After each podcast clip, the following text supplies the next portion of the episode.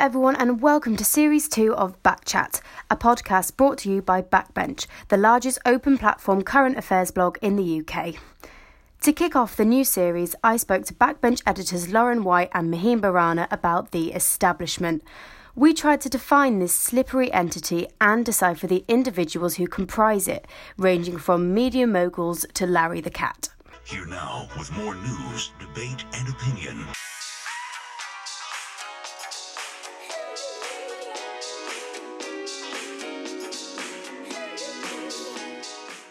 Hey guys, and welcome to Backchat Series 2. Hey. Hello. So, today we're going to talk about the establishment. While politicians come and go and parties fall in and out of favour, the establishment is always lingering in the background. But what actually is it? According to the Oxford Dictionary, the establishment is the group of powerful people who influence and control policies, ideas, taste, etc., and usually support what has traditionally been accepted. This definition is very broad and leaves the identities of the so called powerful people open to interpretation. Maheen, what does the establishment mean to you? I think the establishment is really difficult to pin down because it can go all the way from the group of people who are obviously in power within a certain country to kind of imagining a sort of Illuminati like conspiracy that is, you know, influencing the whole of the world. Uh, but for me, the establishment is the group of very, very wealthy people around whom a lot of society seems to revolve and against whom a lot of society and societal discourse seems to turn. But at the same time, they are untouchable. Like today, there's, there's the news that the 26 wealthiest people in the world have as much wealth in their possession as the poorest 50% of the world. And there is something very much worrying about this this kind of symbolic figurehead, which is the establishment. And um, I think people simultaneously feel that they want to be a part of a greater elite, that they want to become wealthy and enfranchised. But at the same time, both left and right wing seems to turn against this idea of the ultra elite. So I don't know what I I think exactly it is, but I think it has something to do with the immense wealth that is contra- concentrated in the hands of a few. So for you then the establishment has a global reach. It's not the individual establishments of a, a nation state. I think definitely to think that there are, you know, groups of very wealthy people who have connections not just within their country but have connections and can put down roots, can you know buy up property, buy land, uh, can influence the media, just you know completely on a global scale. Then I don't think that we can confine the establishment to kind of individual hubs based around geographies. And so, Lauren, who would you say are the powerful people of the establishment? Can we blame the media, whether national or international, big business, or even Larry the cat from number 10? um, well, I definitely wouldn't point the finger at Larry the cat. Um, I think that's more of a case of in the wrong place at the wrong time. Um, I think for me, though, the powerful few of the establishment are basically to me they're just the mega rich and the mega powerful who kind of operate behind the scenes in a way. Um, the first person who comes to mind when I think of the establishment is Rupert Murdoch, actually, because of how much of the media he really owns and controls, like within the UK and even the US as well, and I suppose globally. Um, I wouldn't necessarily put Theresa May in the group of the establishment, even though she can, I think, be seen to support the establishment by obviously being the prime minister and being a career politician. Um, but I think I'd actually put them more the likes of George Osborne um, and Philip Hammond, who have like a real wide web of connections, and while being chancellor, have kind of set up things to make themselves benefit or people they know benefit from kind of their policies and stuff. I, that to me is what the establishment is, and the people I think behind it as well. So you both seem to be clear that the establishment is definitely linked to extreme wealth. Yeah, yeah, definitely. Wealth is power, I think. So power is therefore the establishment. The opposite to wealth is poverty. And while one group is excessively wealthy, one group, and a very large group, is excessively poor and they have no influence, there is just this complete extreme on both sides, which is creating an establishment. So, while it can be tricky to nail, nail down exactly what it is, one thing we can be sure of is that the establishment is not accessible to most people. Uh, and as we're discussing, in fact, it's its integral feature. Why do you think this is? Um, I think I would say a huge part of the reason why the establishment is so inaccessible is a lot of it is actually the geography of it and where it's located because kind of if you look at it, every single thing that if you want to be anyone in politics or journalism or in an industry that is significant in public life, you've basically got to be from the south.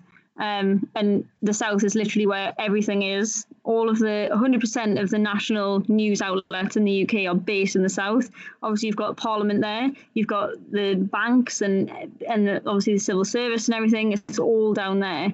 And so, if you kind of want to break the glass ceiling of the establishment from someone who's not from the south and who is from like a working class background in particular, you have to go down there. But then when you try and live down south, and if you come from the north, then it's extremely expensive and and it's the cost of it. I think uh, for a lot of people now, it's the cost, which is why the establishment and becoming a part of it, or at least kind of trying to dismantle it, is so hard and inaccessible to people. Yeah, I would definitely definitely agree actually because I'm from the north, and to live in a place like London, you really are paying rent that is extortionate for very little. And unfortunately, I would say that a lot of the establishment, particularly within the UK, falls down to property. Unless you own some sort of mansion outside of the capital, to enter into the capital becomes near mm. impossible. It's a huge asset to pass it down to your children having a home in London, for example. Yeah. And I think that's um, very important to remember that that especially in the UK, this is particular to the UK, that home owning is creating a massive gulf um, in in our society compared to societies which are much more rent focused. Without mentioning the dreaded B word, resistance to the establishment, you know, has been cited as a reason why some people voted leave in the 2016 referendum. Um, I mean, aside from the issue um, that we've kind of already discussed, how has the establishment failed us in recent years? I think, particularly from someone who's came from the north, like for as long as I can remember, every single time I've talked about politics with anyone, with an adult from when I was little, it's always just been about how all of the politicians don't care, none of them are interested in anything up here. And I think that can be traced back many years, particularly I think to like Thatcher's 1980s economy and stuff, because in the north we've been repeatedly hit the hardest by every single government policy. Um, and the primary industry of the mining of the mines was obviously forced to be closed. And when it was closed, everyone lost their jobs, and everyone's jobs weren't replaced with anything. And so ever since then, it's kind of been a, a, snowball, and everyone has kind of jumped on this bandwagon of resentment towards politicians. And so now, if you look at the north, we've got no council um, funding to benefit communities, which have basically just been left to rot away. We haven't got enough jobs to go around um, in the north, and that's why there's such a high rate of unemployment. And surprisingly, that's got nothing to do with immigration, but everything to do with the fact that the establishment was taking our jobs away and failing to replace them with anything else. And so I think that's kind of why you have the whole resentment towards the establishment, which then resulted in a vote to leave the EU, which might not necessarily be anything about the EU, but it's more about telling the politicians who think that they know best actually no we're going to do something and we're going to take it in our own hands and tell you what we want mm. i mean i'm coming at this from the perspective of somebody who did vote remain in the in, in the referendum but i do think there is something increasingly self-destructive about the brexit proceedings you know there is this seduction of a no deal that is currently taking place and i think people are increasingly enjoying the idea that that we can completely make the, the political system go to pot. And I don't think that is necessarily, as you say, something to do with the EU itself. I think it is to do with the idea that actually politics has been very, very unrepresentative for so long. And um, that establishment, if, if you want to call it that, needs to have a good sharp shock. Now, um, moving away from Brexit, because uh, everybody might be sat there with pillows over their ears, like, no. um, but we can't talk about the establishment without mentioning Owen Jones. His best selling 2014 book, The Establishment and How They Get Away with It, details the main figures that he believes unite to push a right wing agenda. And he's seen as a bit of a divisive figure. And he recently got into a Twitter spat with many prominent journalists, among which were the BBC's Andrew O'Neill, uh, about this tweet. Uh, when one of us on the left is hurt or killed, which will happen, the entire right wing press and their so called journalists, who could have chosen to take a job which actually helps people, are all partly responsible, and let's put that on record now. Harsh words. Is it fair to label journalists of the so called right wing press as part of the establishment? This is quite a dangerous comment to make because currently the country is very polarized and this comment is nothing but polarizing. And I think that journalists of the left wing and people who have taken a left wing stance traditionally have a bigger burden because I think left wing politics typically tries to take the moral ground, uh, where right wing politics kind of takes the ground of pursuing prosperity, pursuing um, economic growth. But I think the problem with the left always taking this moral or virtuous position is that unfortunately the left is not really that representative of some of the people that it tries to defend. You know, dismissing the right wing and their so called journalists is very dangerous because you're not just you're dismissing you know a lot of what is consumed by people that you're supposedly trying to help with your left wing policies. And I think it's such a negative way to continue to constantly see everything as a kind of war of identity between left and right. Unfortunately, I think words are more divisive than we've realized. And I think that's what be, what's been seen with Brexit. Yeah, I mean, the whole thing of the right wing media when they called um, government Brexit rebels, you know, they said, oh, you're all traitors, and it was all like so sensitive and and kind of blown right up. I think that kind of language is really dangerous. Having said that, I do think to a certain extent, some journalists of the right wing press are part of the establishment, and that's that is just the way it is. But I do think it's important not to jump straight in and tar every single one of them with the same brush. And this is kind of an interesting point actually because uh, something I've realised because I think I used to be very much on the bandwagon of oh yeah anyone who writes for the Daily Mail or the Sun is a big Tory, and you know, and they're all part of the establishment. They're all working together. But actually, something that I've come to realise when looking for kind of work experience and things is that the people who are offering paid internships and things, so making journalism more accessible, which is a very left wing thing to do, um, that's actually more the right wing press. So I've come to the conclusion actually that not everyone who writes for right wing newspapers or works for supposedly right wing TV um, channels. I don't think all of them are actually part of the establishment, but actually might just be trying to change the establishment, and that's the one way that they're going to be able to do it. The debate that I saw around Owen Jones's tweet, that's what a lot of journalists were getting really angry about, especially young journalists, because you know they were saying Owen Jones has had a very um, lucky and privileged position since he left Oxford, and that you know he's been very mm. successful, and he's immediately been able to gone on, you know, and work at the Guardian. But not everybody has that opportunity, and people, you know, as you say, need paid internships, and maybe that might be at papers where they don't have the same political yeah. you know, perspective. Uh, and then people were saying, you know, as you as you both been suggesting that, you know, Owen Jones is a bit out of touch with um, not even just the people he's trying to represent, but journalism and the industry as a whole. Yeah, I kind of sometimes feel as if he's taken everyone else on, um, eh, like all of his fellow colleagues. Just sometimes the way he speaks about journalism, it's like he's the only person in journalism who is actually doing it for moral reasons or something. Yeah, I, I mean, I like I like Owen Jones, and I do think he is quite self-aware in some respect. He always points out that despite going to state school, he didn't he did come from a more white collar background. I nevertheless think occasionally he does like to be the great polemicist, um, and unfortunately, the time to be incendiary and, and stuff is not when you have a country that is so close to going up in flames. Maybe it's also um, a problem with Twitter. You know, maybe he would have given more nuance to his perspective had he not been um, crushing it into 44 characters or whatever it Mm. is on Twitter. Um, but I suppose only Owen Jones could could Yeah, answer that. Yeah. We'll have to get him on. um, now, an interesting character in the context of the establishment is Corbyn. He presents himself as a very anti establishment figure. He's a pacifist, he doesn't have a degree, and he's often criticised by the press for dressing scruffily. Um, and is this self curated image accurate, or is Corbyn actually a member of the establishment like the others? Um, personally, I think it's quite difficult to argue that Corbyn is part of the establishment. Um, for fear of looking like a Corbynista, um, I think obviously he's had to conform to some extent as a leader, doing things like you know singing the national anthem that he didn't want to do. Um, but I don't think he's radically conformed. So I still think that his image as an anti-establishment figure is is true, and I think is real.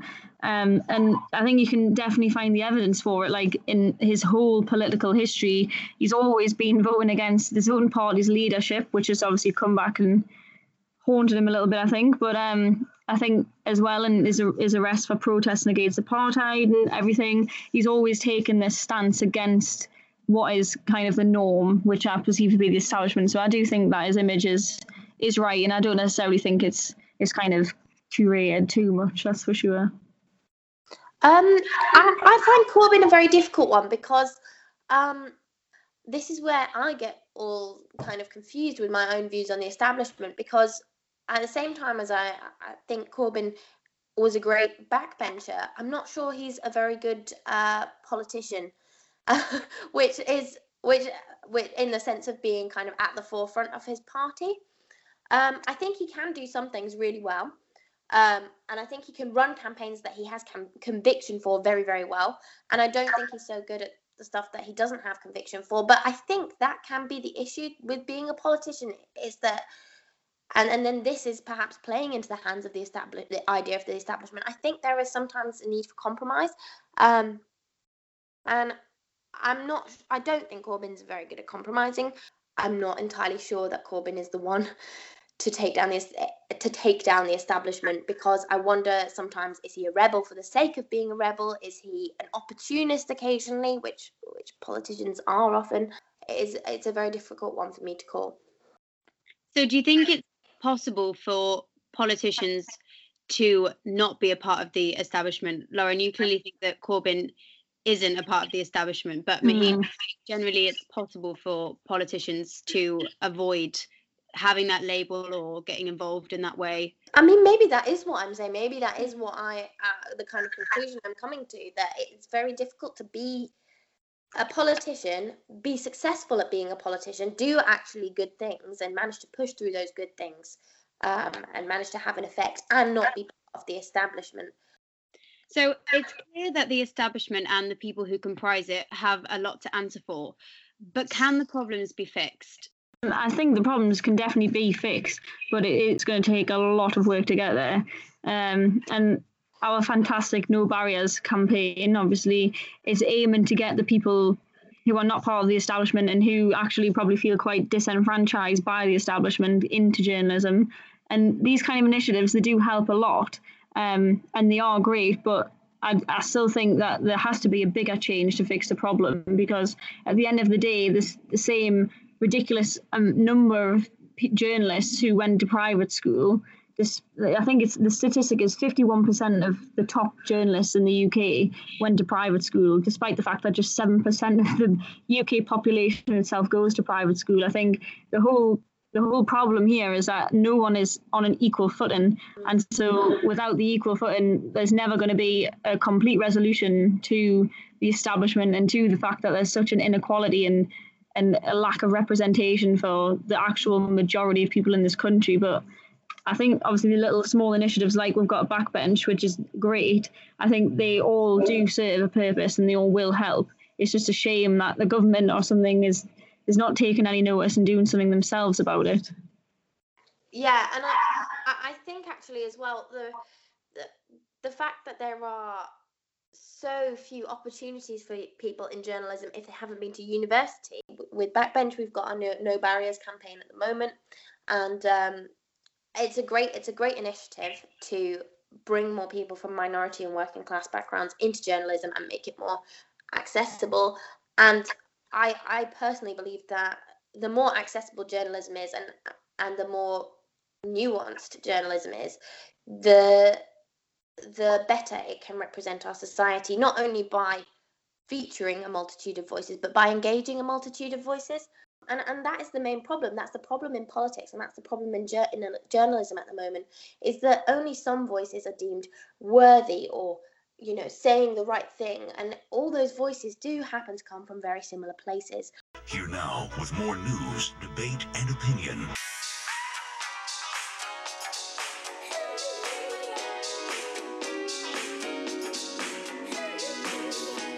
Thanks for listening, guys. You can find out more about Backbench's No Barriers campaign and become a writer yourself by visiting our website www.bbbench.co.uk. If you enjoyed the episode, it would also really help us if you could rate and review Backchat wherever you get your podcasts, as it helps new listeners find our content. See you next week.